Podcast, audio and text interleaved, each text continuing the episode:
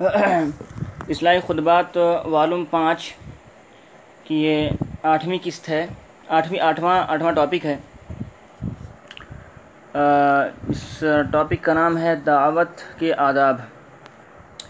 دعوت قبول کرنا مسلمان کا حق ہے. حضرت ابو حرار رضی اللہ عنہ فرماتے ہیں کہ حضور اقدس صلی اللہ علیہ وسلم نے ارشاد فرمایا کہ جب تم میں سے کسی کی دعوت کی جائے تو اسے چاہیے کہ وہ اس کی دعوت کو قبول کر لے. اب اگر وہ شخص روزے سے ہے تو اس کے حق میں دعا کر دے۔ یعنی اس کے گھر جا کر اس کے حق میں دعا کرے۔ اور اگر روزے سے نہیں ہے تو اس کے ساتھ کھانا کھا لے۔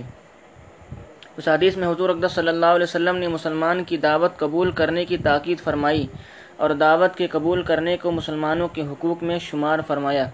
ایک دوسرا حدیث ایک دوسرے حدیث میں حضور اقدس صلی اللہ علیہ وسلم نے ارشاد فرمایا کہ یعنی ایک مسلمان کے دوسرے مسلمان پر پانچ حق ہیں۔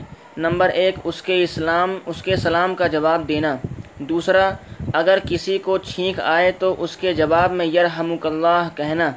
تیسرے، اگر کسی مسلمان کا انتقال ہو جائے تو اس کے جنازے کے پیچھے جانا چوتھے، اگر کسی مسلمان کا انتقال ہو جائے تو اس کے جنازے کے پیچھے جانا۔ پانچواں، اگر کوئی مسلمان بیمار ہو جائے تو اس کی دعوت، اس کی عیادت کرنا۔ حضور اقدس صلی اللہ علیہ وسلم نے ایک مسلمان کے دوسرے مسلمان پر یہ پانچ حقوق بیان فرمائے۔ ان میں سے ایک حق دعوت قبول کرنے کا بھی ہے۔ اس کے لیے حضور اقدس صلی اللہ علیہ وسلم نے فرمایا کہ اگر تم میں سے کسی شخص کو دعوت دی جائے تو دعوت دعوت کی جائے تو اس کو قبول کرنا چاہیے۔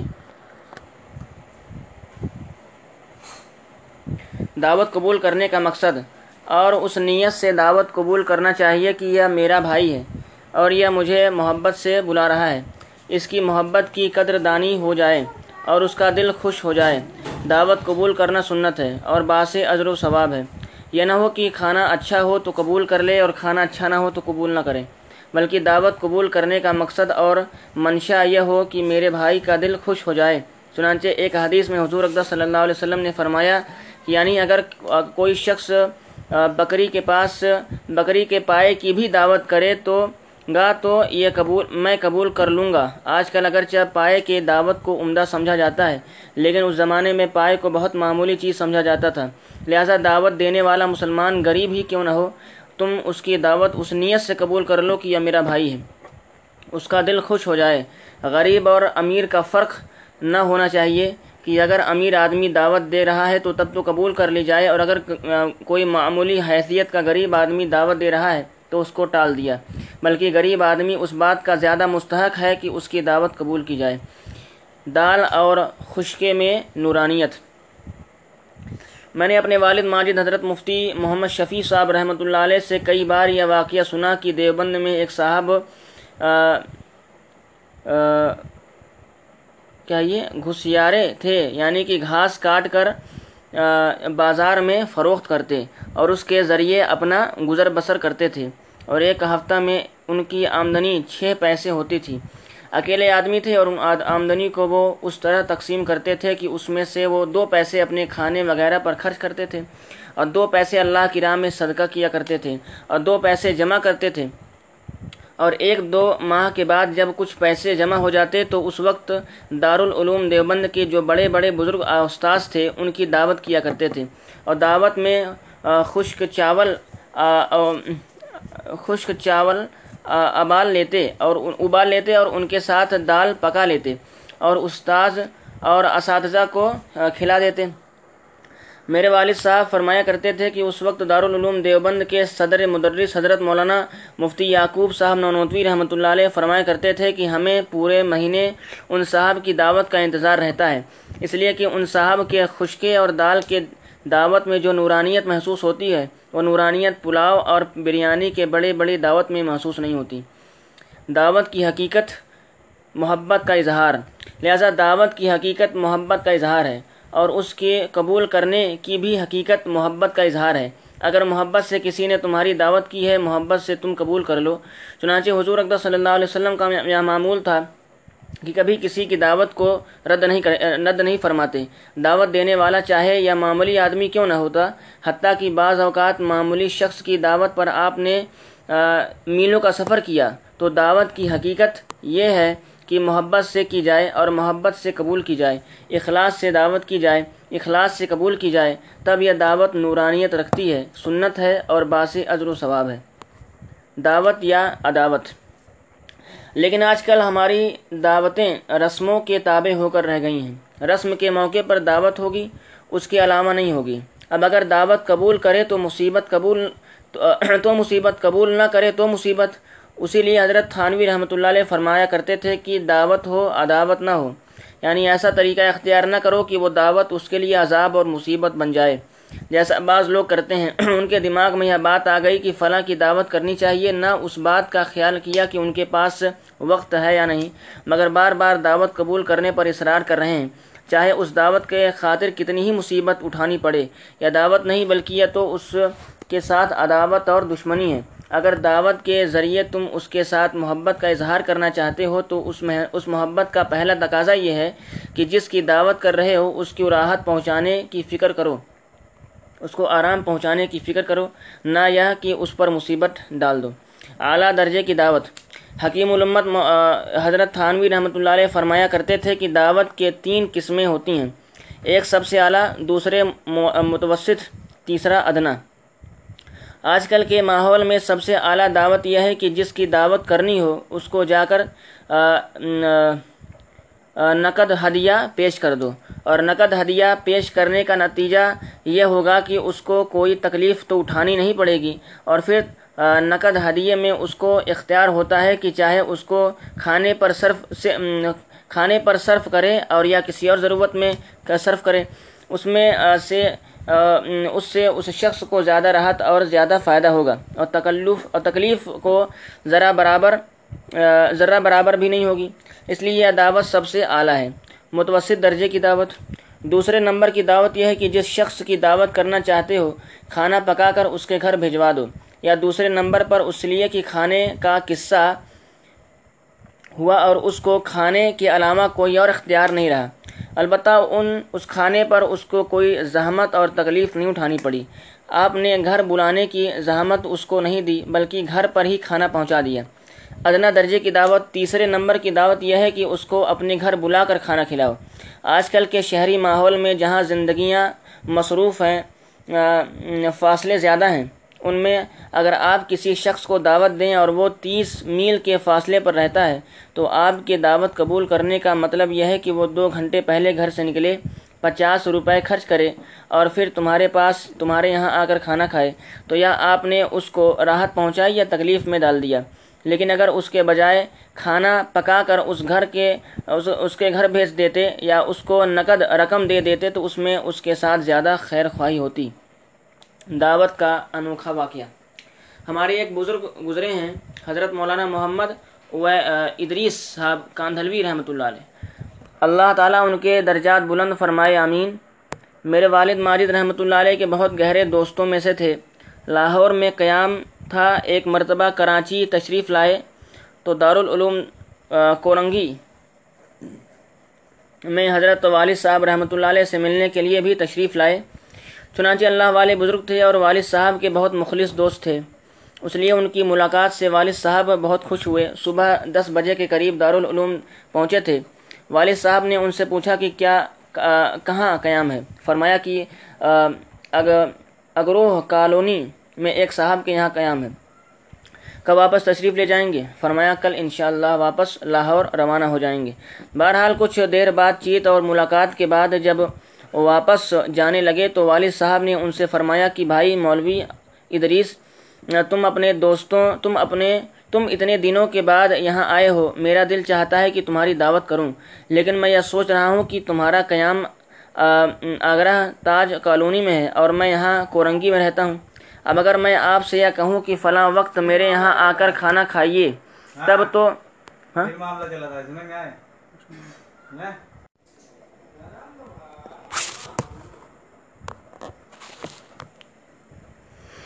لیکن میں سوچ رہا ہوں کہ قیام تمہارا قیام آگرہ تاج کالونی میں ہے اور میں یہاں کورنگی میں رہتا ہوں۔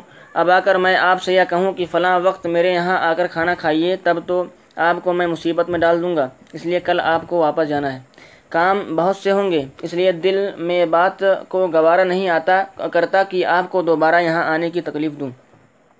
لیکن یہ ابھی مجھے گوارا نہیں کہ آپ تشریف لائیں۔ اور بغیر دعوت کے آپ کو روانہ کر دوں۔ اس لیے میری طرف سے دعوت کے بدلے یا سو روپے ہدیہ رکھ لیں۔ مولانا محمد ادریس رحمۃ اللہ علیہ نے وہ سو روپے کا نوٹ اپنے سر پر رکھ لیا۔ اور فرمایا کہ یہ تو آپ نے مجھے بہت بڑی نعمت عطا فرما دی۔ آپ کی دعوت کا شرف بھی حاصل ہو گیا اور کوئی تکلیف بھی اٹھانی نہیں پڑی۔ اور اور پھر اجازت لے کر روانہ ہو گئے۔ محبت کا تقاضا، راحت، رسانی۔ یہ ہے بے تکلفی اور راحت، رسانی۔ حضرت مفتی صاحب کی جگہ کوئی اور ہوتا تو وہ یہ کہتا کہ یہ نہیں ہو سکتا کہ آپ لاہور سے کراچی تشریف لائیں اور میرے گھر دعوت کھائے بغیر چلے جائیں۔ اس وقت آپ واپس جائیں اور دوسرے وقت تشریف لائیں اور کھانا کھا کر جائیں۔ چاہے اس کے لیے سو مصیبتیں اٹھانی پڑیں۔ اور مولانا ادریس صاحب کی جگہ کوئی اور ہوتا وہ یہ کہتا کہ میں تمہاری دعوت کا بھوکا ہوں، میں فقیر ہوں، جو تم مجھے پیسے دے رہے ہو، کہ اس کا کھانا کھا لینا۔ یاد رکھو، محبت کا پہلا تقاضا یہ ہے کہ جس سے محبت کی جا رہی ہے، اس کو راحت اور آرام پہنچانے کی کوشش کی جائے۔ نہ یہ کہ اس کو تکلیف میں ڈال، ڈالا جائے۔ میرے بڑے بھائی ذکی، کیفی، مرحوم، اللہ تعالیٰ ان کے درجات بلند فرمائے امین شعر بہت اچھے کہا کرتے تھے۔ ان کا ایک بہت خوبصورت شعر ہے کہ میرے محبوب، میری ایسی وفا سے توبہ، جو تیرے دل کی قدورت کا سبب بن جائے۔ ایسی وفاداری اور ایسا اظہار محبت جس سے تکلیف ہو، جس سے دل میں قدورت پیدا ہو ہو جائے، میں ایسی وفاداری اور محبت سے توبہ کرتا ہوں۔ جب بھائی صاحب نے یہ شعر کہا تو میں نے ان سے عرض کیا کہ آپ کے اس شعر نے بدعت کی جڑ کاٹ دی۔ اس لیے ساری بدعت اسی سے پیدا ہوتی ہے۔ کہ آدمی اپنی طرف سے وفاداری کے طریقے گڑھ کر اس پر عمل شروع کر دیتا ہے اور اس کو یہ پتہ نہیں ہوتا کہ وفاداری کا یہ طریقہ میرے محبوب کے دل کو قدورت کا سبب بن رہا ہے۔ دعوت کرنا ایک فن ہے۔ بہرحال، دعوت کرنا بھی ایک فن ہے، ایک آرٹ ہے۔ ایسی دعوت کرو جس سے واقعی راحت پہنچے، جس سے آرام ملے، نہ یا کہ دوسرے کے لیے تکلیف کا سبب بن جائے۔ دوسری یا کہ دعوت کا منشا تو محبت کا اظہار ہے، محبت کے تقاضے پر عمل کرنا ہے۔ اس دعوت کا رسموں سے کوئی تعلق نہیں۔ مثلا، یہ رسم ہے کہ عقیقے کے موقع پر دعوت کی جاتی ہے، یا تیجے، دسویں اور چالیسویں کے موقع پر دعوت کی جاتی ہے۔ اس رسم کے موقع پر دعوت کریں گے، فلاں کو بلائیں گے۔ یاد رکھیے، ان رسمی دعوتوں کا حضور اقدس صلی اللہ علیہ وسلم کی سنتوں سے کوئی تعلق نہیں۔ دعوت تو وہ ہے جو کھلے دل سے کسی قید اور شرط کے بغیر، کسی رسم کے بغیر آدمی دوسرے کی دعوت کرے۔ یہ باتیں تو دعوت کرنے کے بارے میں تھیں، جہاں تک دعوت قبول کرنے کا تعلق ہے۔ اس کے بارے میں حضور اقدس صلی اللہ علیہ وسلم نے فرمایا کہ ایک مسلمان کا دوسرے مسلمان پر حق ہے کہ اس کی دعوت کو قبول کرے۔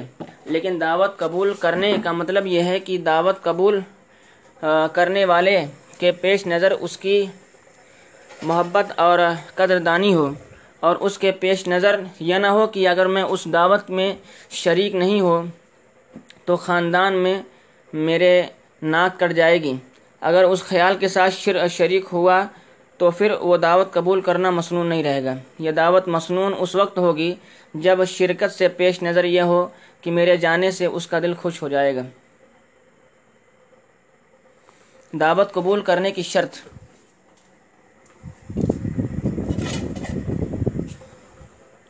پھر دعوت قبول کرنے کی ایک شرط ہے۔ وہ یہ کہ دعوت قبول کرنا اس وقت سنت ہے جب اس دعوت قبول کرنے کے نتیجے میں آدمی کسی مصیبت اور گناہ میں مبتلا نہ ہو۔ مثلا ایک ایسی جگہ کی دعوت قبول کر لی جہاں گناہ کبیرہ کا ارتکاب ہو رہا ہے۔ اب ایک سنت پر عمل کرنے کے لیے گناہ کبیرہ کا ارتکاب کیا جا رہا ہے۔ ایسی دعوت قبول کرنا سنت نہیں۔ آج کل کے اکثر دعوتیں ایسی ہیں جن میں مصیبت پائی جاتی ہے۔ ان میں معصیتیں ہو رہی ہیں، منکرات ہو رہے ہیں، گناہوں کا ارتکاب ہو رہا ہے۔ شادی کے کارڈ پر لکھا ہوتا ہے ولیمہ مصنوعہ یہ تو معلوم ہے کہ ولیمہ کرنا سنت ہے، لیکن کس طرح یہ ولیمہ مصنون کیا جائے، اس کا یہ کیا، اس کا کیا طریقہ ہے، یہ معلوم نہیں۔ چنانچہ ولیمہ مصنوعہ کے اندر بے پردگی ہو رہی ہے، مردوں اور عورتوں کا مخلوط اجتماع ہے، گناہوں کا ارتکاب ہو رہا ہے۔ کب تک ہتھیار ڈالو گے؟ یہ سب کیوں ہو رہا ہے؟ اس لیے کہ ہم لوگ ان رسموں اور گناہوں کے سامنے ہتھیار ڈالتے جا رہے ہیں اور ہتھیار ڈالتے ڈال ڈالتے ڈالتے اب اس مقام تک پہنچ گئے ہیں کہ مفاسد، گناہ، منکرات، معاشرے میں پھیل کر رائج ہو گئے ہیں۔ اگر کسی وقت کوئی اللہ کا بندہ اسٹینڈ اسٹینڈ لے کر خاندان والوں سے یہ کہتا ہے کہ اگر اس گناہ کا ارتکاب ہوگا تو میں اس دعوت میں شریک نہیں ہوں گا۔ تو اس بات کی امید تھی کہ اتنی تیزی سے منکرات نہ پھیلتے۔ آج جب لوگوں سے کہا جاتا ہے کہ جب دعوت میں مردوں اور عورتوں کا مخلوط اجتماع ہو، اس میں شرکت مت کرو۔ تو لوگ یہ جواب دیتے ہیں کہ اگر ہم نے شرکت نہ کی تو خاندان سے اور معاشرے سے کٹ جائیں گے۔ میں کہتا ہوں کہ اگر گناہوں سے بچنے کے لیے اللہ کے خاطر خاندان سے کٹنا پڑے تو کٹ جاؤ، یا کتنا، یا کٹنا تمہارے لیے مبارک ہے۔ اور اگر کوئی تمہاری دعوت کرنا چاہتا ہے تو اس کو چاہیے کہ وہ تمہارے اصول کا بھی کچھ خیال کرے۔ جو شخص تمہارے اصول کا خیال نہیں رکھتا، اس کی دعوت قبول کرنا تمہارے ذمے کیوں ضروری ہے؟ اگر ایک مرتبہ کچھ لوگ اسٹینڈ لے لیں اور اپنے خاندان والوں سے صاف صاف کہہ دیں کہ ہم مردوں اور عورتوں کے مخلوط دعوتوں میں شرک شریک نہیں ہوں گے۔ اگر ہمیں بلانا چاہتے ہو تو مردوں اور عورتوں کا انتظام الگ کرو۔ پھر دیکھو گے کہ کچھ عرصے کے اندر اس کی بہت اصلاح ہو جائے گی۔ اصلاح ہو سکتی ہے۔ ابھی یہ سیلاب اتنا آگے نہیں بڑھا۔ لیکن اصل بات یہ ہے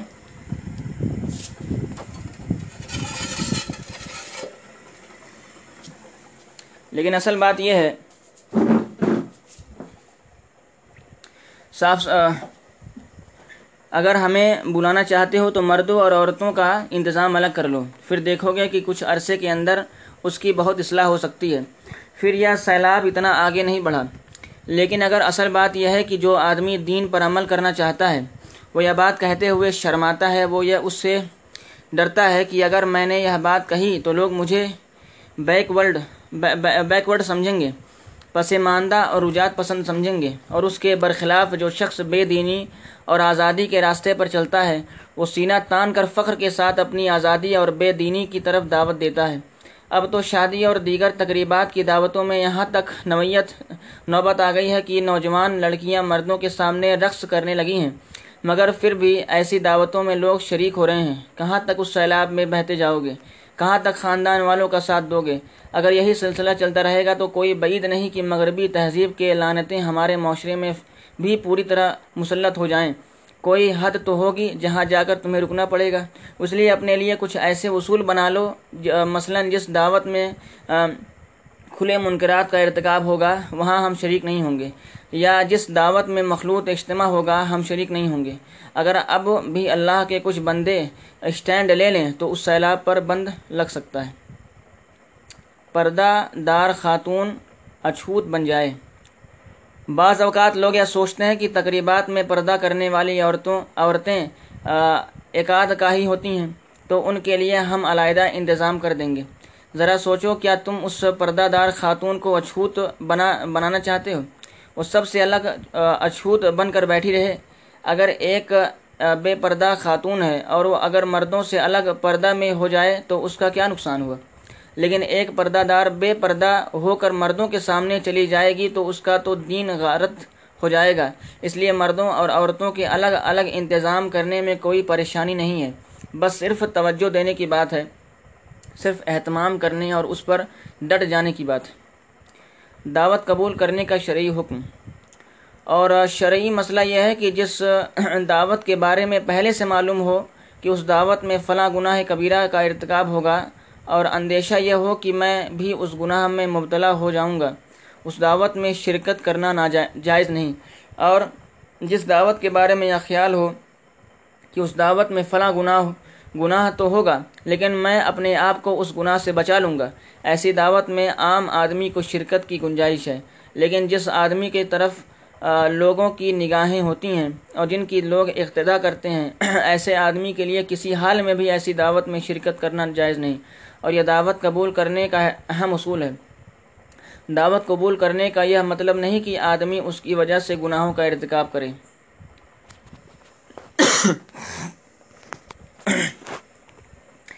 دعوت کے لیے نفلی روزہ توڑنا۔ اس حدیث میں حضور اقدس صلی اللہ علیہ وسلم نے یہ بھی فرما دیا کہ جس شخص کی دعوت کی گئی ہے، اگر وہ روزہ دار ہے اور روزے کی وجہ سے کھانا نہیں کھا سکتا، تو وہ میزبان کے حق میں دعا کر دے۔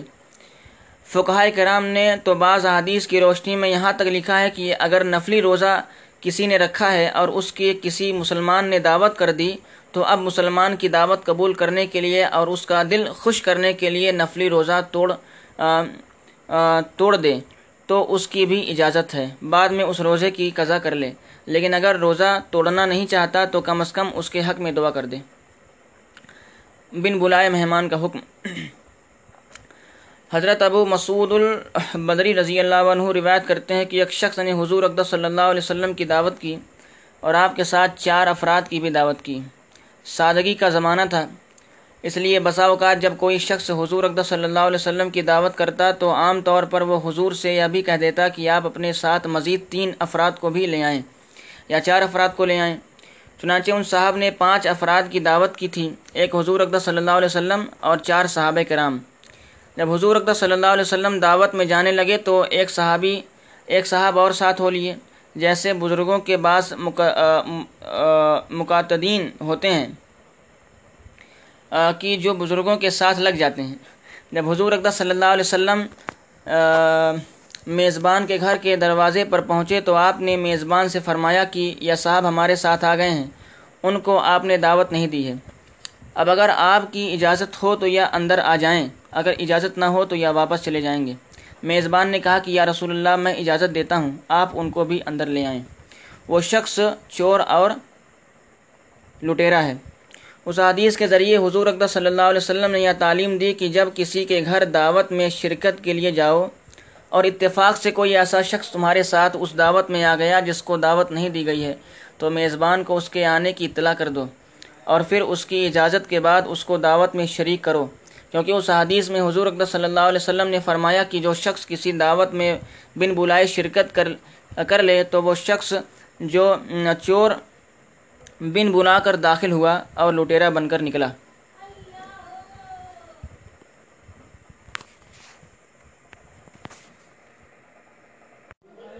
میزبان کے حقوق ہیں۔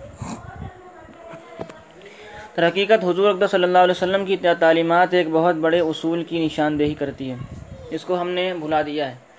گویا کہ ہمارے ذہنوں میں یہ بات بیٹھی ہوئی ہے کہ اگر کوئی شخص کسی مہمان، کسی کا مہمان بن جائے تو میزبان پر بے شمار حقوق عائد ہو جاتے ہیں۔ کہ وہ اس کا اکرام کرے، اس کی خاطر مدارات کرے وغیرہ۔ ان ایک اس حدیث کے ذریعے سے حضور اقدس صلی اللہ علیہ وسلم نے بتا دیا کہ جس طرح مہمان کے حقوق میزبان پر ہیں اسی طرح میزبان کے حقوق بھی مہمان پر ہیں۔